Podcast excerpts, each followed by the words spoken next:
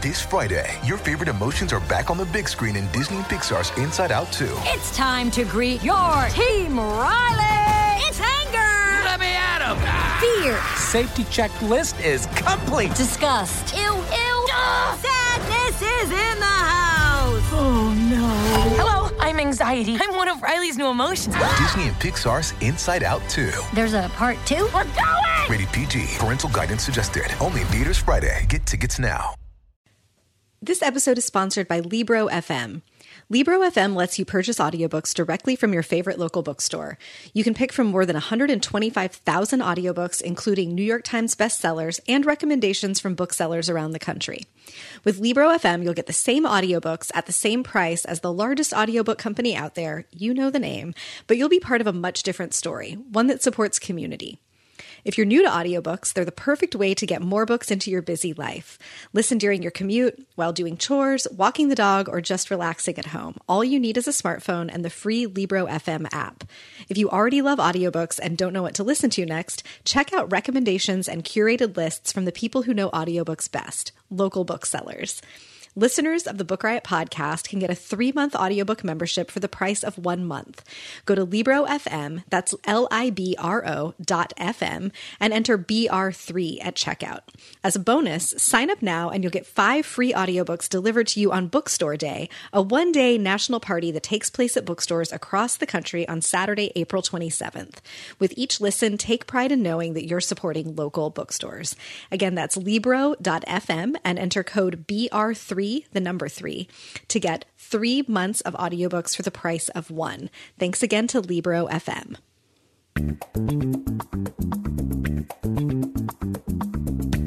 This is the Book Riot Podcast, a weekly news and talk show about what's new, cool, and worth talking about in the world of books and reading. That's what it normally is. That's not what it is today. But this is episode 309. We're recording on Thursday, April 25th, 2019, the most ideal date, according to William Shatner. I am Jeff O'Neill. I'm here with Rebecca Schinsky. We're coming to you from BookRiot.com.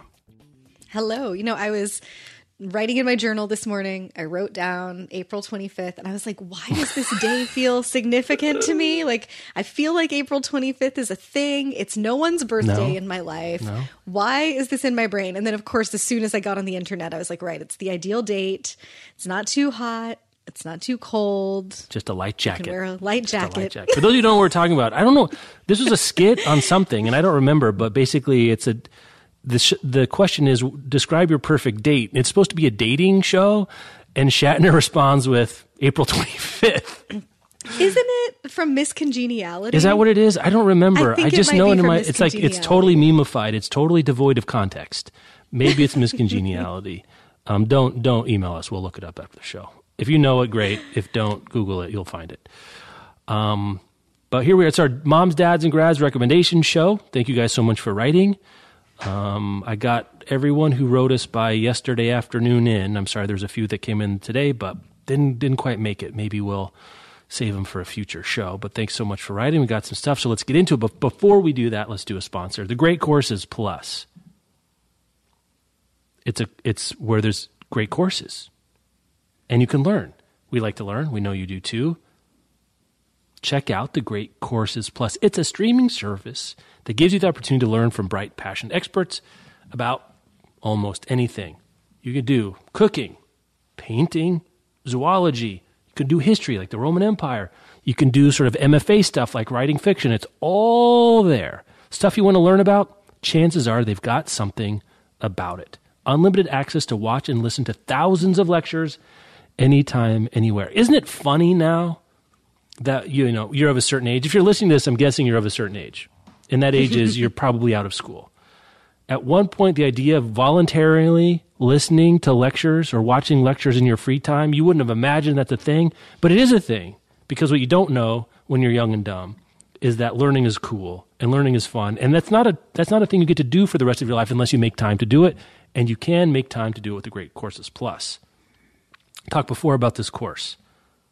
It's called Great Dystopian and Utopian Works of Literature exploration of the evolution of this genre. It's been around for hundred, you know, more than hundred years. This, I guess it was around the time Hunger Games came out. That like YA dystopia was a thing, but dystopias and utopias have been a thing since, you know, Voltaire and the Time Machine and uh, even to some, you know, there's some ancient Greek works you're talking about, you know, Plato's Republic and the utopia, the idea of utopia goes all the way back, all the way to the present day.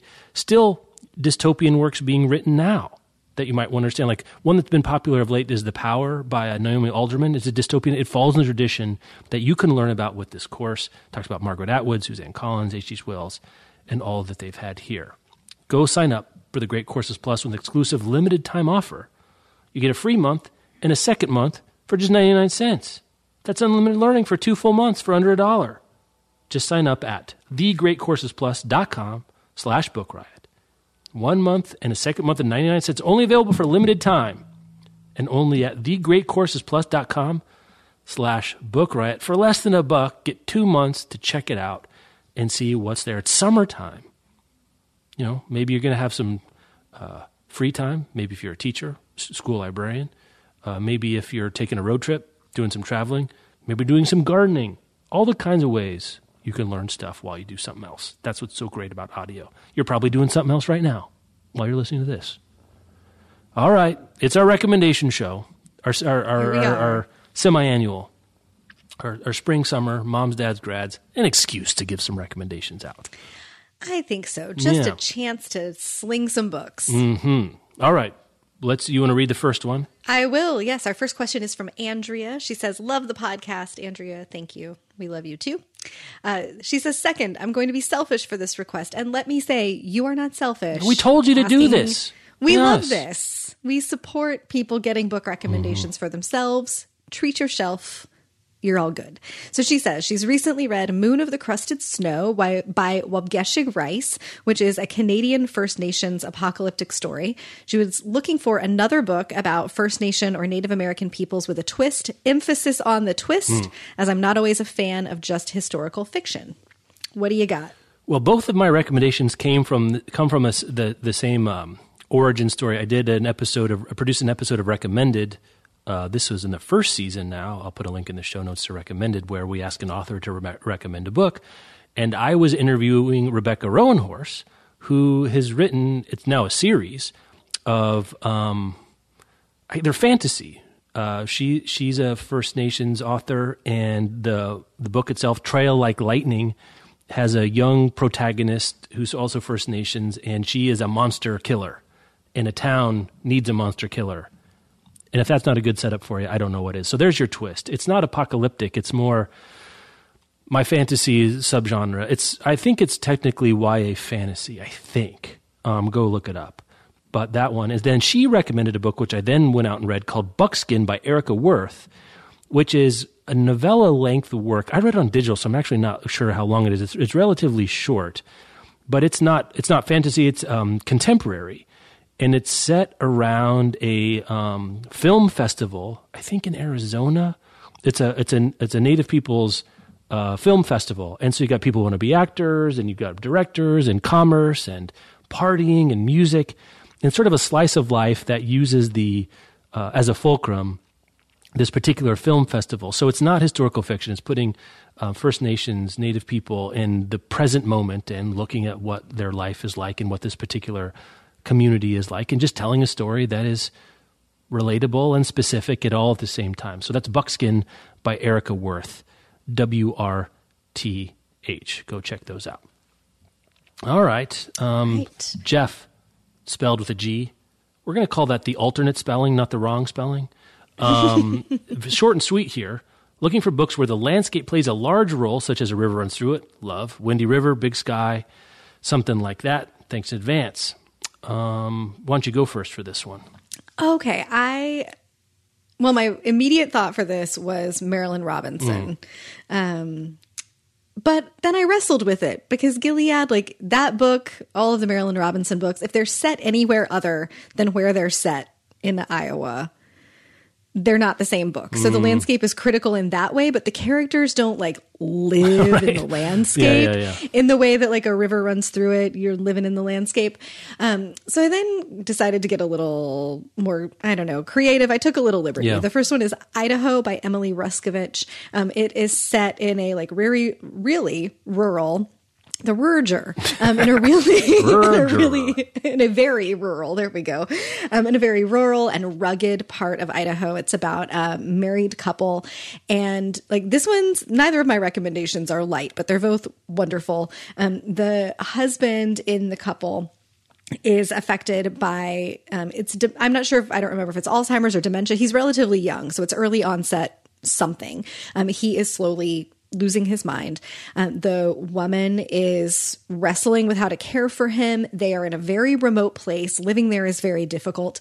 And also, he has some family secrets that now she is discovering as um, as it's clear that the end of his life is not so far away, and the the secrets are coming back. But this story also would not be the same thing if you put it anywhere else. And they do really deal with the landscape and deal with the weather and being sort of like out in the middle of nowhere in Idaho. Like that setting feels mm. very present and important to the story. So I thought of that. And then I got to confess, I started Googling yeah. books where landscape matters.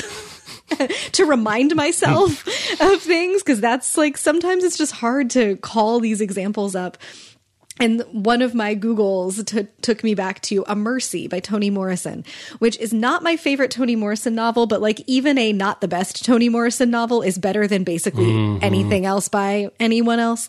Um, this is set in the 1680s. Um, it's early in the slave trade. America is also, um, you know, yeah. not in a great place.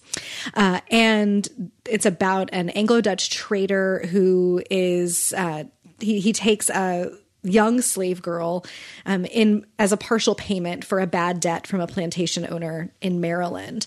Uh, and I believe maybe part of the story there in Virginia as well. The setting at least felt very familiar to me living in Virginia, but the people are like the the country is still very much wild and wilderness. And um, the people are dealing with life in the wilderness and also the emotional wilderness in many ways. Um, this one's a tough one because you're right there in Toni Morrison land in the heart of the slave trade and dealing with the voices and perspectives of people who were enslaved. Um, but I remember really feeling it pack a powerful punch. It's on the shorter side of Toni Morrison novels and like set sort of on both sides of the Mason Dixon line um, is pretty interesting as well. Uh, so you might want to explore that. It's not going to make you feel good like a river runs through mm. it, hmm. though. um, this is, I think I mentioned this the show. I broke my long nonfiction string with this book, The River by Peter Heller, because Peter Heller is a author I really like, and it's about fishing, or at least nominally mm. about fishing. Basically, mm-hmm. a pair of friends goes on a boat paddling fishing expedition up in the Canadian wilds, and they're you know relatively deserted, or not deserted, but sparsely populated. Not a lot of people around, so they're paddling along and they see another couple of people out, and it's a couple, and they're arguing um, pretty pretty heatedly, and then later they see just one of the couple paddling back. Um, and so it's a mystery. It's an outdoors piece. Heller himself is an outdoors writer. Like when he's not writing novels, like he wrote The Dog Stars, which I love too. It's mm-hmm. also very well located. It's a um, dystopian work, but it's the Colorado setting is very much present there. So if you like the river, or you want to start with um, a dystopian work, a post-apocalyptic work, you could equally do well with the Dog Stars.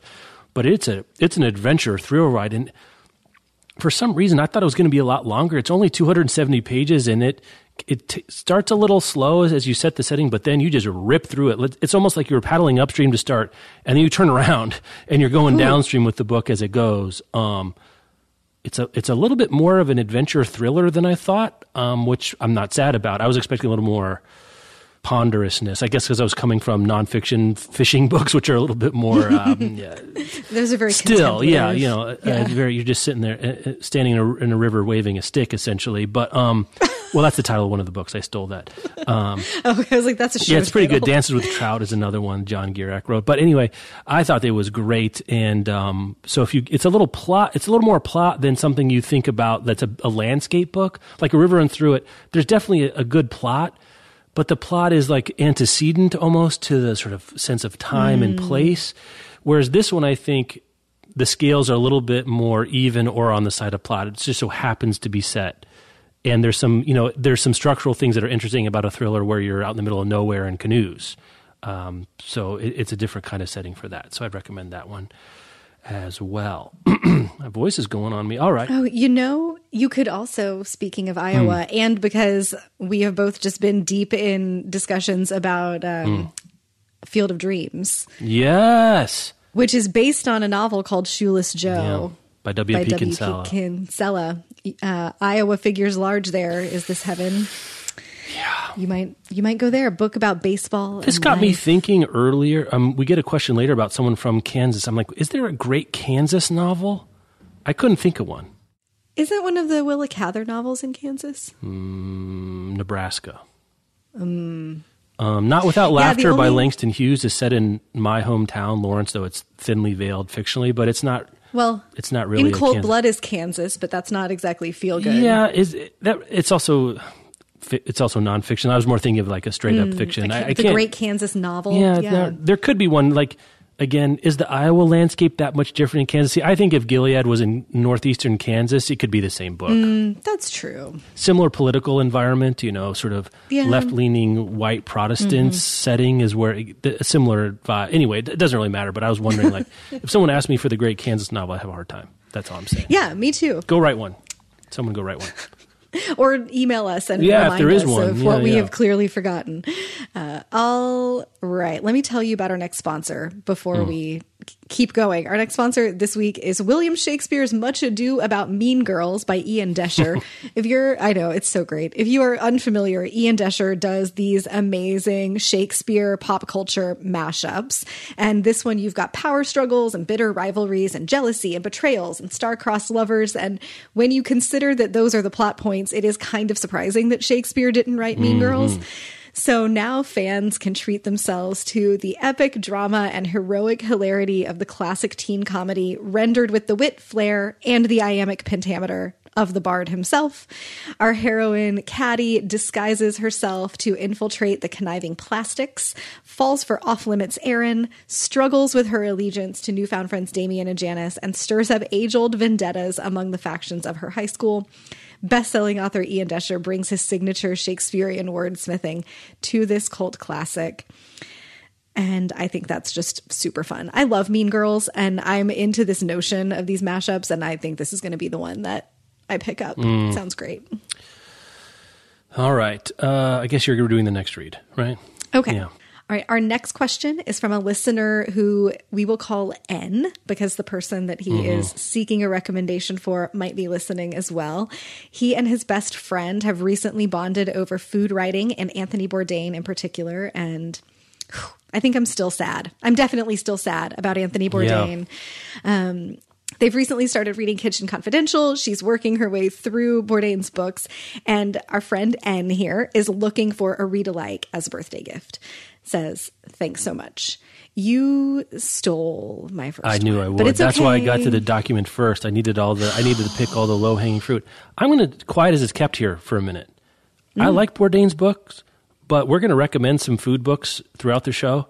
And I think I like all of the ones I'm going to recommend better than Bourdain's books. I like Bourdain himself as a, but as a writer, like I don't know. I mean, I know Kitchen Confidential and Medium Raw were super influential. I kind of like what some of these others are doing better than Bourdain. So I, maybe I'm setting the bar of expectation too high for our friend. Um, this the the N. He's like someone who works in a James Bond um, uh, movie. but I, I think this is a situation where.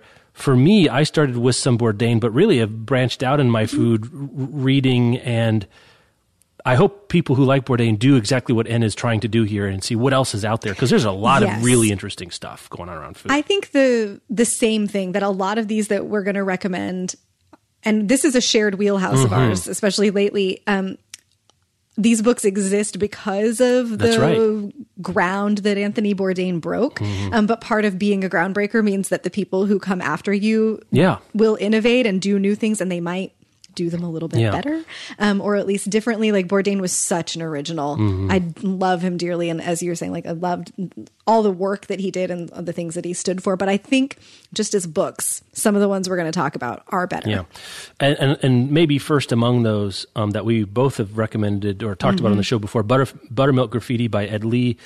In this book, um, is also a chef and an accomplished one, but he goes to different kind of out of the way American neighborhoods and communities, and as an outsider and as, as an interested observer, writes about these different places, whether you know it's an African community in Detroit or um, you know all, all, over the or you know just finds these really interesting places to go, and each chapter is about them and ends with.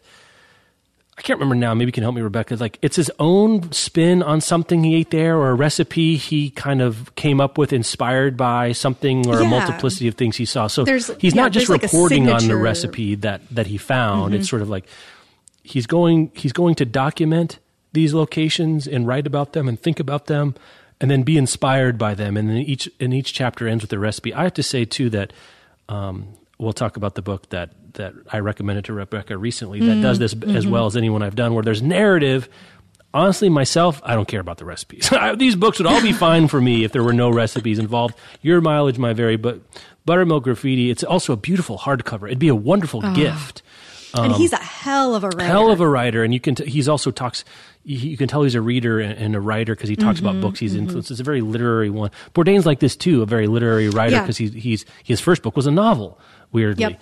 I think Edward Lee is the heir to the Bourdain Um, yeah. throne here. So uh, that's this was a very obvious recommendation too. Um, the the next my next one is, I think more of in spirit than in tone. Um, Notes of a Young Black Chef by um, Kwame Onwuachi, who is uh, grew up in the Bronx, but then his mom sent him to Nigeria to learn respect, quote unquote, um, and had some trouble. And he started his culinary career working in the culinary services of like an oil spill cleanup ship. So Oh, it's wow. harder to imagine a lower rung on the ladder. And he, and the end of his story is, well, not the end of the story, but the top rung of the ladder we find him in is being one of the chef judges on Top Chef. Um, so kind of all the way from the, literally a galley kitchen in the middle of the ocean on a really hard scrabble kind of experience to being on television. Um, and it's an amazing journey, and a wonderful book. Uh, where I think the Bourdain piece here is the the realities of a lot of um, the hospitality industry and working in kitchen and working as a chef. I thought it was fantastic. It's this book has only been out a couple weeks, so you may not have heard of it, um, and I hope I hope people will hear about that one. yeah, that's on my list. I cannot wait to get to that one. Um, so since you took Buttermilk Yep. Graffiti, uh, mine, I'm also, I really love this next one. It's called I Hear She's a Real Bitch by Jen Agg. Um, she has been called the like female Anthony Bourdain, which I think is correct in sort of the swagger and the sweariness of her voice, but also she is her own Yeah. thing. She doesn't have to be the female version of some dude. Uh, she's a Canadian chef. She writes about, um, you know, that sort of, if you've read enough food memoirs or you've read about women being in male dominated industries, there's, it's not easy. And she writes about trying to innovate in food um, and trying to, what it's like to try to be an innovator is just difficult anyway. But when you're one of the few women doing that in an industry that's dominated by men, it's even more difficult. And she is an outspoken and unapologetic feminist, which can also make things more difficult sometimes in the way that people respond to them. Thus, the title. Um, so she writes really, I think, just openly. I read this a year or two ago about the mistakes that she made when she opened her first restaurant when she was very young, um, sort of learning it along the way, um, learning on the spot and on the fly how to be a manager, how to run a business, how to think creatively about food and what she's trying to achieve when she creates a place that people will come together around food. Um, and I just really enjoyed that. It was a perspective that felt really fresh and I was glad to have it. Um, I also really loved this is kind of in the pantheon of great food books Blood, Bones, and Butter by Gabrielle Hamilton, another like hardcore badass lady chef.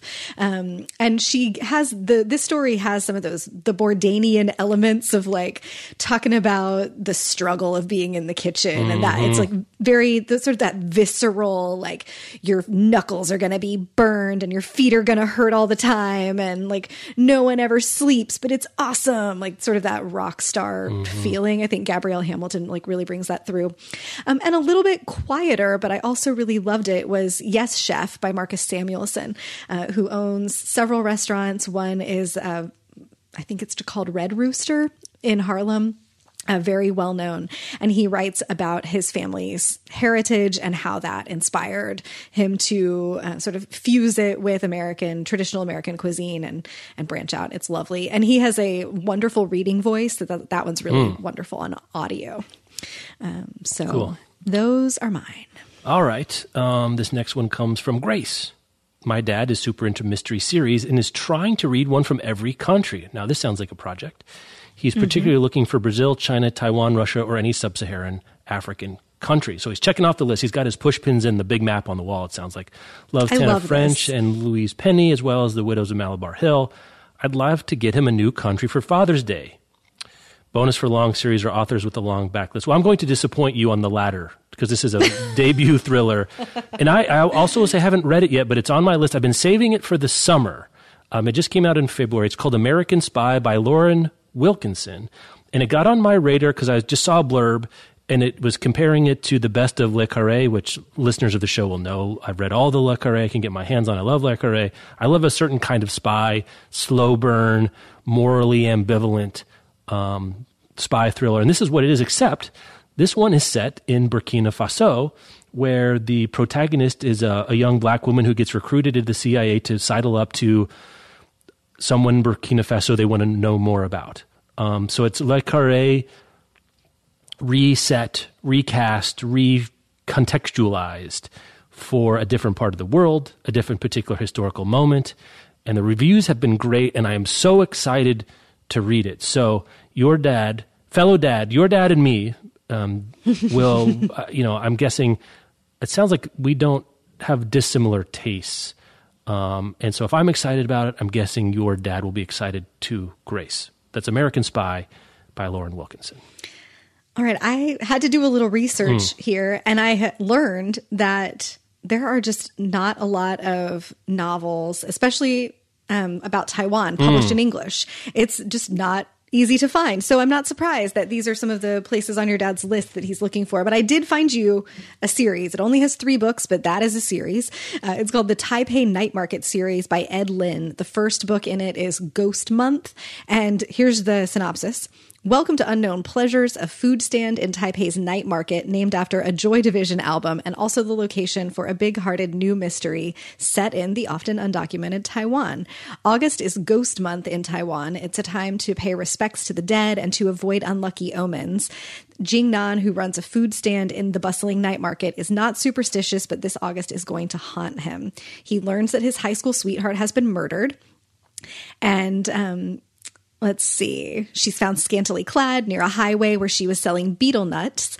Betel nut beauties are typically women in desperate circumstances, but she was the high school valedictorian. And the last time that Jingnan spoke to her, she was far away. She was happily enrolled in NYU's honor program and things do not add up.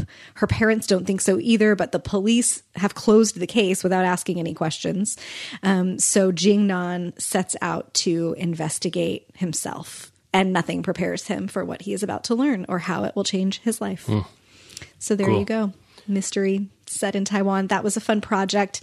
Um, this is such a like great dad project. It's a trying to read a mystery. project. I'm gonna start right now. country. I'm going to read a fishing book from every country in the world. Oh, Jeff, I love this. Fish everywhere, right? There are fish everywhere. Yeah. It's true. All right. Our next question uh, there's a three parter, and I was into like basically all three parts of these, but I'm going to take this first part. This is from Jim. Uh, the first part, he says he's graduating in May with a BS in chemistry, but currently questioning all of my decisions as it took me too long to realize I do not want a chem- career in chemistry. I've dipped my toe into the world of teaching and I think I may enjoy it, but I'm not sure. Some days I feel like I should ditch everything and become a musician or a writer, so really anything is on the table. My first recommendation recommendation request is about how the F to decide what to do with your life when you've well and truly lost your way. Anything to help navigate this quarter life crisis would be much appreciated. Uh, also, Jim prefers nonfiction or audio. Jim, step into my wheelhouse. Jim, first of all, you can't have lost your way when you're 22. it's true. You don't have a way yet. no, So if that makes you feel any better, um, both Rebecca and I can attest to we had no idea at 22. I dropped out of a PhD program at 23. Well, and look, I'm not where I thought I would be at 22. It's all right. So It is I okay. You're th- I appreciate okay. this. Um, it's too early. I, it is a quarter life crisis, but the crisis is too strong. Um, it's going to be all say, right. I think that one, it's really brave and bold to admit Yes. that you have gone, you've done the work and you've gotten a degree, and this turns out to be the thing that you don't want to do. Acknowledging that out loud is the thing that's going to make the rest of your life better. That's right. Keep doing that when it happens. Keep doing that. Keep doing it. And I can also imagine that being in a hard science like chemistry, there is a certain um, endowment effect, especially in the sciences, that if you're not going to do this, it feels like, you know, if I'm going to be a musician, a step down or a step out or a deviation. But it's, I think it, I, I echo Rebecca's sentiment. It's brave, but there's a lot of time left and you don't Oh, know yeah. what's going to happen. But in both of my recommendations, I only realized I wrote down two, acknowledge that you're not going to know what's going to happen. Um, the first one I just finished recently. I've had it on my shelf forever. It's called How We Measure Life by Clayton Christensen, best known for um, his famous business book called The Innovator's Dilemma. But he's been a Harvard business professor for a while, and his own life story turned out a little bit differently than he anticipated. And the impetus for the book was he was at, I think, a 20 year Harvard Business School reunion, and he was looking around and you know these are people who would they graduate from Harvard Business School. So you get to that point, you are you're both talented, you're lucky, you're privileged, or all three at the same time. You're set up to do amazing kinds of things. But he saw he's looking around like not as many of these people are happy as you would think, based on the opportunities afforded them at that particular moment. And so he sort of goes around and sort of he starts to think about what's the people that are happy versus those that aren't and he suggests working backwards. Like when it's all said and done, whatever the time that is, I hope it's not for a long time for any of us. What will you would like to people say about what your life was about? And then how do you make decisions all along the way to help you get there? Which I think is really interesting because it might not be about um, making music, say. It might be, I wanted to make other people happy, or I wanted to put something new into the world, or I wanted to be secure and have uh, a family situation and really be a family person, or I wanted to work and make sure that, that my world, my work helped people who were um, disadvantaged, help them out. You know, kind of evacuate it from specifics, but thinking of it from a more of a, a qualitative kind of position. But he talks about a lot of different things. Like I thought one that was especially you could tell it's pitched at kids who kids people coming out of school, especially like a Harvard Business School where they have a lot of opportunities. Because one of the chapters is like how not to go to jail. Like no, and in serious, it's it's really about like you know how is it these people with all these opportunities a a lot of them end up in jail or end up you know being involved uh, investigated for security frauds or something like that and one of the things is you know it's a slippery slope kind of argument. You do it once and you take the easy way or you do you think people aren't going to find out. But then how do you live? You, you think about every action as something that you could stand behind um, even if you don't end up to go to jail. But if it was something that other people found out about would you feel good about it? And now you're not going to bat a thousand. You know we all have things we wish we had done differently. Um, but thinking about it and from those kinds of points of view was really interesting. And my other recommendation, I think Rebecca, you've read too, um, is uh, "So Good You Can't They Can't Ignore You" by Cal Yes, Newport. that was on my list, Oh, it's too. on your list. Mhm. Okay, I, I won't step on yours then. Um, but I thought that was fascinating. Just maybe, maybe since it says a bonus. Oh, yours bonus is chemistry by Weike Wang. Um, maybe I'll bridge to you. For, the thing that got me thinking about "So Good They Can't Ignore You" is it's more generally applicable to anything you might do. Like it's not about f- that sometimes what you want to do and what you like doing is what you're good at doing. And there's a chicken and the egg problem because in order to spend a lot of time doing something and getting good at it, you sort of have to like it. But sometimes if you, if it's something you want to get good at, you can sort of like trick yourself and say, I'm just gonna have to do this for a long time and get good at it. Um, but in terms of thinking about quality of work, your life work, how you enjoy what you do. It's the inverse of the um, find what you're passionate about and you'll never work a day of your life.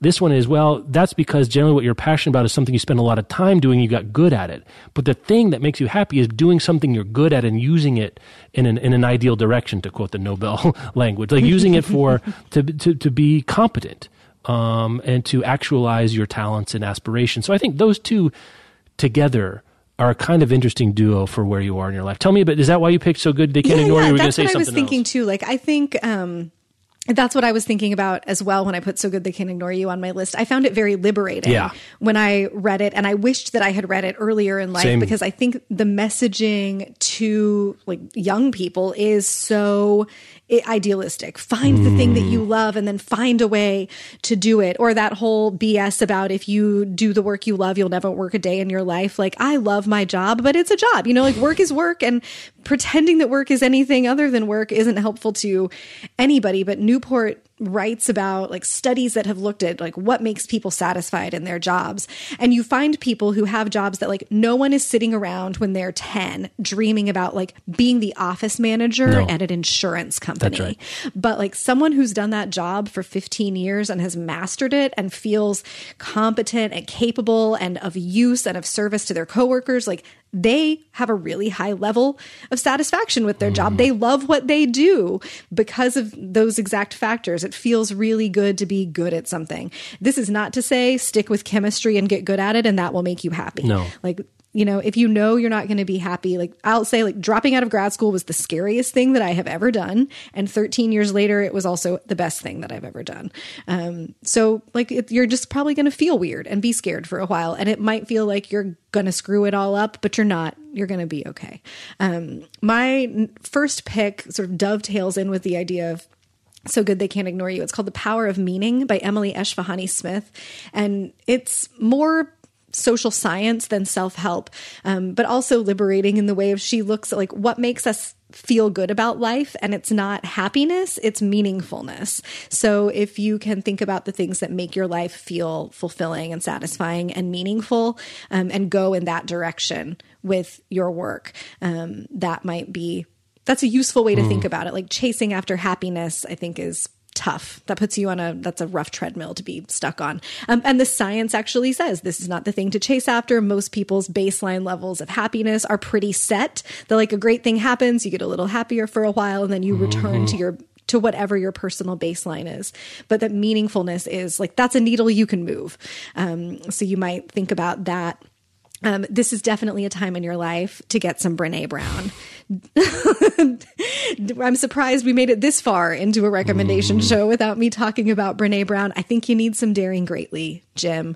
Um, some there's real courage already in what you're acknowledging, and she talks about how fear and courage are things that we experience at the same time. It's not that brave people are never afraid.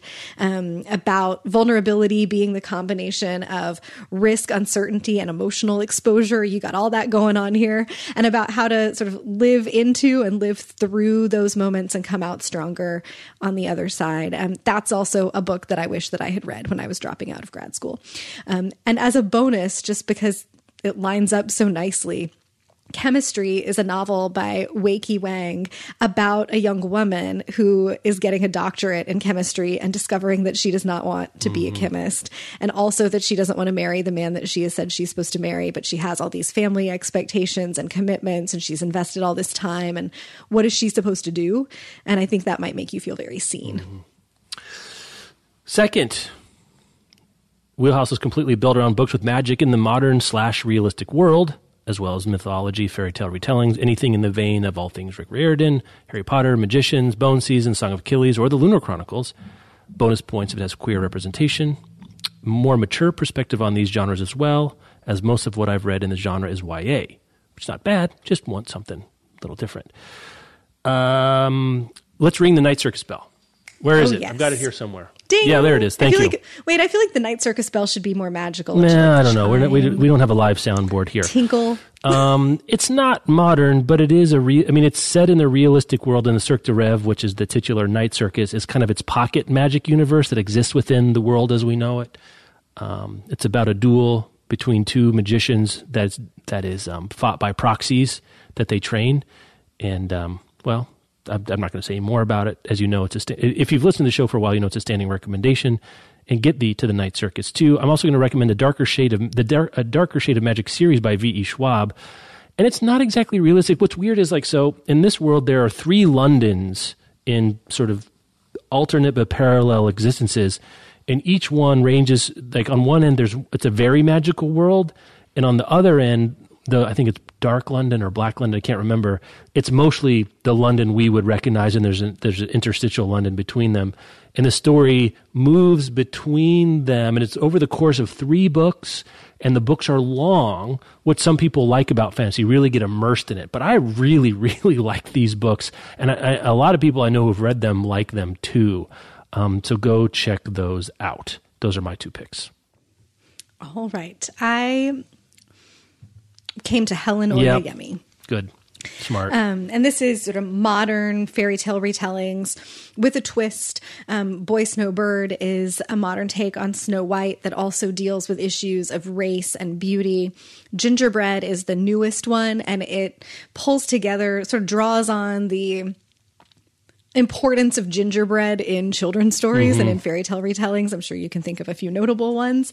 Um, and then Mr. Fox is a retelling of the Bluebeard legend, and Hel- and there's a, maybe a couple others in her Yeah. in in the Helen Oyeyemi oeuvre that are also fairy tale retellings or that sort of fit in this. You should basically just look at her entire list. Um, I'm not sure about queer rep. I feel like there might be in one of the books. I don't Um, remember. but she takes on really big contemporary issues um, and puts them through the lens of both fairy tale and magic realism, but also, but like grounded in reality too. Boy Snowbird does that really nicely, I think. Um, I have not read Gingerbread. It's been a long time since I read Mr. Fox, but Helen Oyeyemi was the first one that I thought of here, especially ringing the bell of more mature perspective on something like a fairy tale. Um, she's really going there. There's a lot of depth, and I don't think anybody else is really doing what what she's doing. Um, so I would check those out. The third in Jim's requests is for his mom hmm. for Mother's Day. She is a relatively slow reader, so she needs a book that's going to grab her attention, get her in there. She reads a lot of mysteries. Enjoyed the Robert Galbraith series. She's read popular mystery and thrillers like Gone Girl, but thought they were just okay. Her favorite series has been Janet Evanovich's Stephanie Plum. She, he says basically mystery hmm. with a mix of comedy would be best. Okay. Um, I don't. I don't know if there's a name to the series. I've read two of them. I don't know if the, the larger series is named. So it's a study in Scarlet by Sherry Thomas is the first one where she takes, you know, as as others have done, the Sherlock Holmes Watson dynamic and remapped it onto something else. In this case, it's two um, women in Victorian England. Victorian England. Ooh, I'm not sure.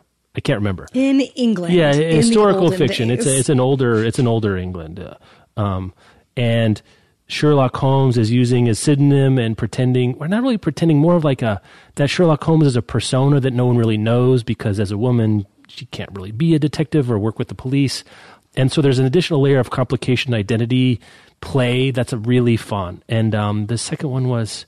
I think a scandal in Belgravia. I didn't look it up, but I enjoyed them both a great deal. Um, so those are my recommendations too. I don't have a lot of experience in more like um, I think the Janet Evanovich and Stephanie Plums. Those are more or the the Stephanie Plum. That's more of a mass market mystery kind of thriller. I, I know less about that, so I don't know if it maps onto that. But this is enjoyable. Um, the historical setting is good, and it's a it's a good fast paced read. So that's as close as I can get to. you, I'm afraid. Yeah, this is not something I read a lot of. So I went to Jamie Canaves, who is one of our in-house mystery thriller experts, and she uh, said to point you in the direction of the Veronica Speedwell series by Deanna Raybourn. It's historical mystery, but just as hilarious as Stephanie Plum. So Good. fare thee well, Jim. Thank you for listening for all of these years. Good luck Yep. on your journeys. All right, another recomm- uh, another sponsor. Look, we've recommended a bunch of books. You might maybe if you, these weren't one of your questions, you're interested, even something you maybe weren't interested in before, but because we are so dynamic and charismatic and articulate, you yourself are interested in checking one of these out. And one place you, could- that's a safe place to do that, Kindle Unlimited, because you know what? They've got over a million books to choose from with more than 5,000 audiobooks and 1 million ebooks at your fingertips, you can easily switch between reading and listening to a variety of titles that interest you. So, said before, Harry Potter and the Sorcerer's Stone included, Mary Poppins included, 1984 included. And you don't even need a Kindle device to use this. You can read on your phone, tablet, PC, or e reader with the Kindle app. There's a rotating selection of current issues from popular magazines as well. Books switch out. They add stuff and remove stuff all the time to keep certain amount of it fresh. And then there's some that they're all the time. So here's that's really interesting thing to look at. They've got a whole list of titles. I'm going to pick a couple. So, one thing you can do for sure is if there's something you missed, you want to go pick it up. Like maybe you never got to The Hobbit. You know, it's there. Maybe you never got to The Handmaid's Tale. It's there. Those are two you might get away with, or not get away with, you might pick up right now. Hunger Games, we talked about Great Courses Plus. Maybe you always want to read the Hunger Games, but you also want to learn something about it. You could do Kindle Unlimited and the Great Courses Plus right now. You know, one that I really thought was interesting that's on here. They have some nonfiction, as you as as you hmm. guys know. I'm I'm looking at some nonfiction, and I don't always know if a nonfiction book is going to be a great fit for me. So, especially since I like audio, I like to sample. But there's one here that I've been circling around for a long time that I'm going to pick up called Big Data, a revolution that will transform how we live, work, and think about how big data is being used. Also, for you uh, language nerds, this is one I, I, highlighted too Divided by a Common Language, a guide to British and American English, which is also a beautiful title, but like looking how British and American English are different. So, what if you wanted to try this? What, what can I offer you? Well, here's what I can, here's what I can help you out with. For a limited time, get two months of Kindle Unlimited for just 99 cents. 99, this is a, this is a popular kind of deal. Two months for 99 cents by visiting amazon.com slash Kindle Book Riot. That's amazon.com slash Kindle Book Riot two months of Kindle Unlimited for only 99 cents. Go forth and sample. Uh, where are we? Who's who's reading? You why don't you read? I, I don't remember. I'll yeah. read. We're back into the realm of food books. This is Emily. Recommendations for great food writing. She loved buttermilk graffiti. Great job, Emily. Cork Dork, also a good one. Alone in the kitchen with an eggplant, and currently working my way through Save Me the Plums. It's my current reading mania, and I'd love to discover some more titles. You know, in answering this one, I was thinking not just about what did we not recommend mm. already in the Bourdain question, but like though these writers' relationships to food is a little like mm. seems a little bit different. The writers that she's reading than Bourdain's um, relationship to food, or like the chef memoir yeah. is a different animal from the food memoir. Mm-hmm. I think, or or they're there is some Venn diagram there, but they're not the same thing. Um, so my first pick is The Taste of Country Cooking by Edna Lewis. There is a beautiful 30th anniversary edition just out um, in hardcover of this. Um, I would never have come across this book, I don't think, and I think that's a complete travesty if not for a blog post by Samin Nosrat that mm. I read recently about her favorite food writing. Edna Lewis is a um, black woman from Virginia, and the book is divided into seasons.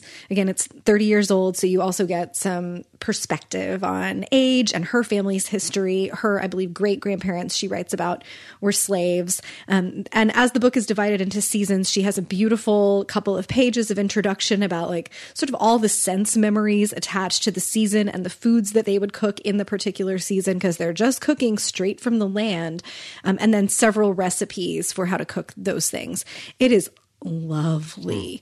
Um, just really, really lovely. The new edition has a foreword by Alice Waters that provides some context and perspective. Like, this is not a food book that is about the personality of the writer. It's very much a celebration of like everyday food for everyday people um, from a, a, part of American culture that has really, really rich food history, but that is not discussed um, or placed on a pedestal in the way that other, like French cooking gets a lot of attention. Being, you know, fancy gets a lot of attention. The origins of so much of Americans' food culture comes from foods that slaves were cooking, foods that black people were cooking um, in the kitchens of the white people who employed them. And Edna Lewis sort of taps into all of that. I really loved it. Um, if you are enjoying Save Me the Plums by Ruth Reichl, I think the best in the Ruth Reichl section of books, um, oeuvre, because I'm going to say that again, is Tender at the Bone, which is her first one about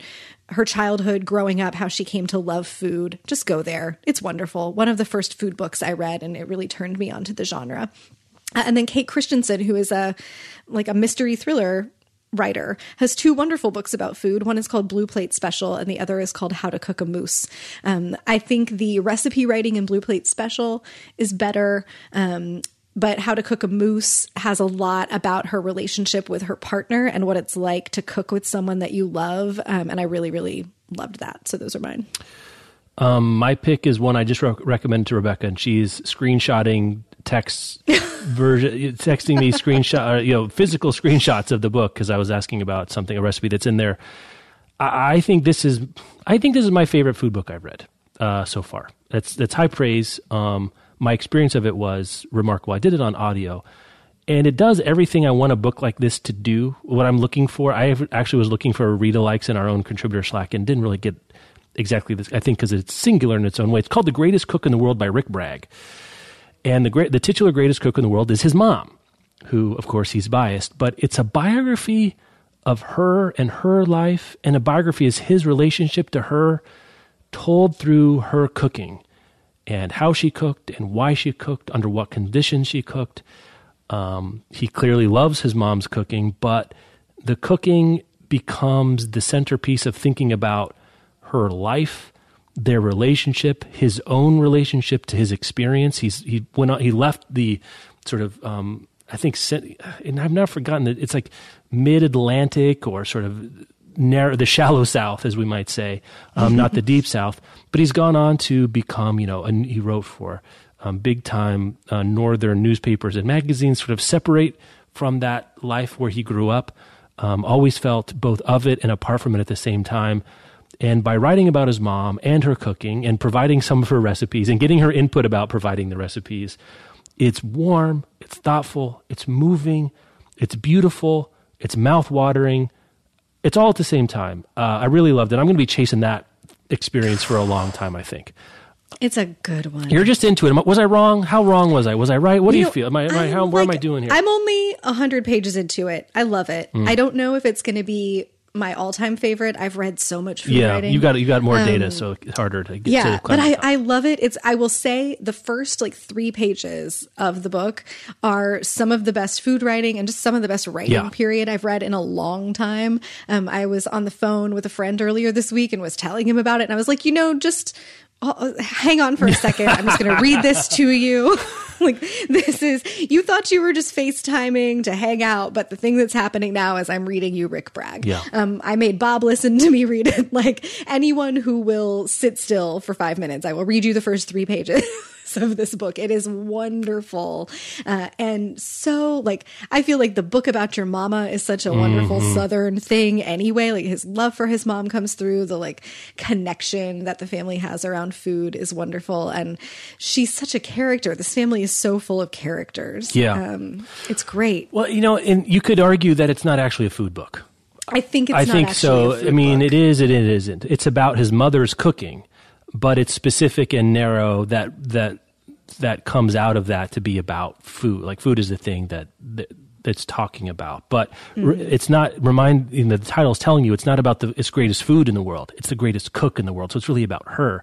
And I think that's one thing that the differentiates is like Rick Bragg is a writer coming to food rather than a food person or a chef coming to writing. And sometimes yeah. you can feel that in like the prose, but also the worldview. He doesn't know. He doesn't know what Ed Lee knows about food. He doesn't know what Gabrielle Hamilton knows about food. Um, but he knows language in a way they they don't, or at least that's not native to their own identity and profession. But he doesn't know as much about food. He's not trying to put his mom's food in context right? Like Ed Lee right. is trying to do because he just doesn't have that experience, not really his interest. So it's a, it's by definition narrower, but the prose really is is stand out. Um, the cooking genes, my other, I'm I'm 50 pages into this, which is really interesting mm. by Michael Twitty, and he is from I believe Maryland. And the idea of the book is to go back to the South as a black chef and look at the South as a cultural, anthropological, and culinary homeland.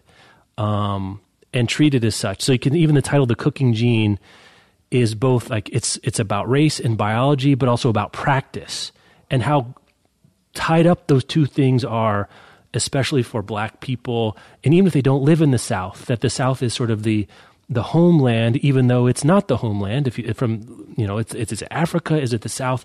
But centering the South as its own foodscape um, and culturescape that is the origin, even if it's not the originator of a certain kind of black identity and black practice. Um, really fascinating so far. Um, highly recommend that. Whew. Okay. Speaking of books and Kansas and settings. There you go. Our question is from Rihanna. She's looking for books set in the US that are very detailed in their setting. She lives in Kansas and has gotten to see many places, haven't gotten to see many places. Would love to get into a book that is set in some of those very large cities that I might not be able to see in the near future. New York, LA, Seattle.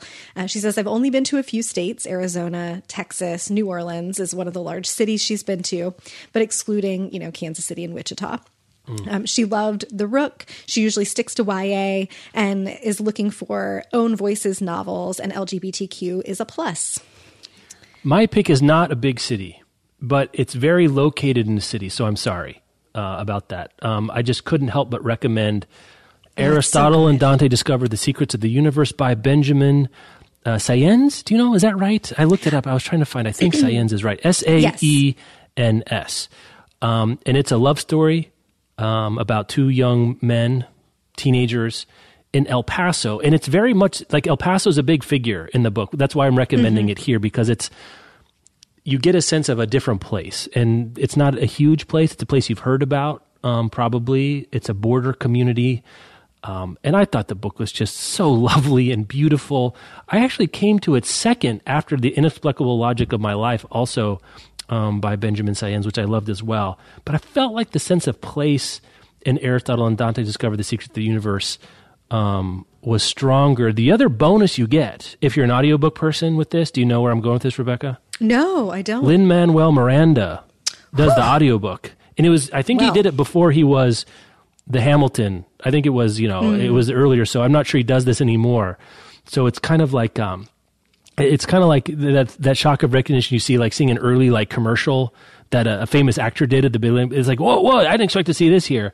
Um, but I read this in in um, in digital but I've heard that Miranda's narration is wonderful which is, would come as no surprise. Yeah, not a surprise. I think I didn't know that when I came to the book and I, in hindsight I would have chosen to, to hear that and maybe in the fullness of time I will but that's Aristotle and Dante discover the secrets of the universe by Benjamin Sayens Right. I had a couple for this, um, staying in the YA world as well. Somewhere we, somewhere only we know by Maureen Goo. It's actually not out yet. It comes out May 7th. I just read it for all the books, but put it on your list. It's set in Hong Kong and it's a 24 hour caper of a novel, um, that takes you all over the city.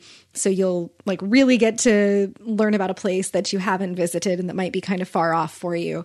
It's about a K-pop star who like has one wild night with a young guy that she has met. And by wild night, I mean like she has a very controlled life and she like sort of breaks past her. She sneaks past her security guard. She's just going out to get a burger. Um, but she meets this guy. They sort of fall for each other over the course of 24 hours and he takes her on this whirlwind around the city. Um, it's really wonderful and fun. Uh, the Summer of Jordi Perez by Amy Spalding is set in LA, and it is about a young girl. I can't remember the main character's name. I should have Googled it, but she um, works she wants she's gotten a summer internship at a fashion boutique this has been her dream um, it turns out that instead of only one intern which is what this boutique sort of famously always does there are two interns this summer the other girl is named jordi perez and our main character is both intimidated by and totally like just head over heels crushy on Jordi Perez, but she's never dated a girl before. She's actually never dated anyone before. She doesn't know what she's doing and it's all very exciting and scary and so of course she and Jordi Perez fall for each other. Um, so you get a wonderful coming of age LGBTQ love story. Um, there's like all that great sort of swoony butterflies in the stomach stuff of them going on their first date and having their first fight and figuring out like all the young love stuff. And um, the main character is helping a friend of hers go on this quest to like try all the burgers in LA. So you also get like little tidbits. But I felt like you don't see a whole lot of LA in the book, but it the book feels very LA. Like you will get the feeling um, of the city and the culture, I think, from the way that the characters are presented and the places that they go. And um, that was a one sitting, like Saturday afternoon read for me last summer. It's really great. So that's The Summer of Jordi Perez by Amy Spalding. Um, Jeff, I- we're, we got a lot more to go. Should we? Hmm. Do you want to make it a two parter? Well, we could wrap up some of the ones that came in late. We're at an hour. Mm-hmm. Let's do it. Let's make it a two-parter. Yeah. And I just remembered I'm going to be on vacation next week. So we should figure out who's going to sit in for me. And then we'll. You know what we'll do? this up in 2 we'll weeks? do news next week Yeah. and then more recommendations. So you could still email us. I can't promise. I haven't looked at how many are left, but if you want to at least take your shot, um, you could still email us. Thank you guys so much for writing in. Um, I was just I was just gearing up for our next one. There's some other there's other books we need to rec here. We, we can't be done Yeah. with this yet. You're totally No. right. Uh, as always, you can find show notes um, at bookriot.com slash listen. You can email us, podcast at bookriot.com. I got a lot of great feedback about rewards programs uh, from Ooh, other cool. companies. And the, the meta story is they all blow. They all are terrible because they you got to do the thing we talked about. You got to take a picture of the thing and upload it to the thing and like who who has the time? And the rewards Not aren't juicy enough um, to really get you to do it over t- to, to so I think I think there's a anti pattern here that maybe some of these companies are, are tapping into, which is you might do enough to sign up, and they get all the information they want from you when you sign up. But if you don't keep using it, so what? They already got the information they want from you by just like filling out the thing, which I don't love. But heard from Clinique, Cat Litter. Uh, there was a whole bunch of other ones that That's already some range. yeah, right. Consumables make sense, I guess. You know, you, going to use makeup over time. You're going to use cat litter over time. Um, probably your vacuum cleaner. You don't need a rewards program for Dyson. You're only going to buy so many vacuum cleaners in your life, uh, hopefully. Um, so that that was good follow up. We probably won't get to, but I want to acknowledge that a lot of people wrote in and told us like, yeah, I've used this, I've used this, I've used this, and like ninety percent of the feedback was, and then I stopped using it because it's a pain in the tuchus uh, to to do it. But anyway, thanks for that. More recommendations in two weeks. Until then, thanks, Rebecca. Have a good one.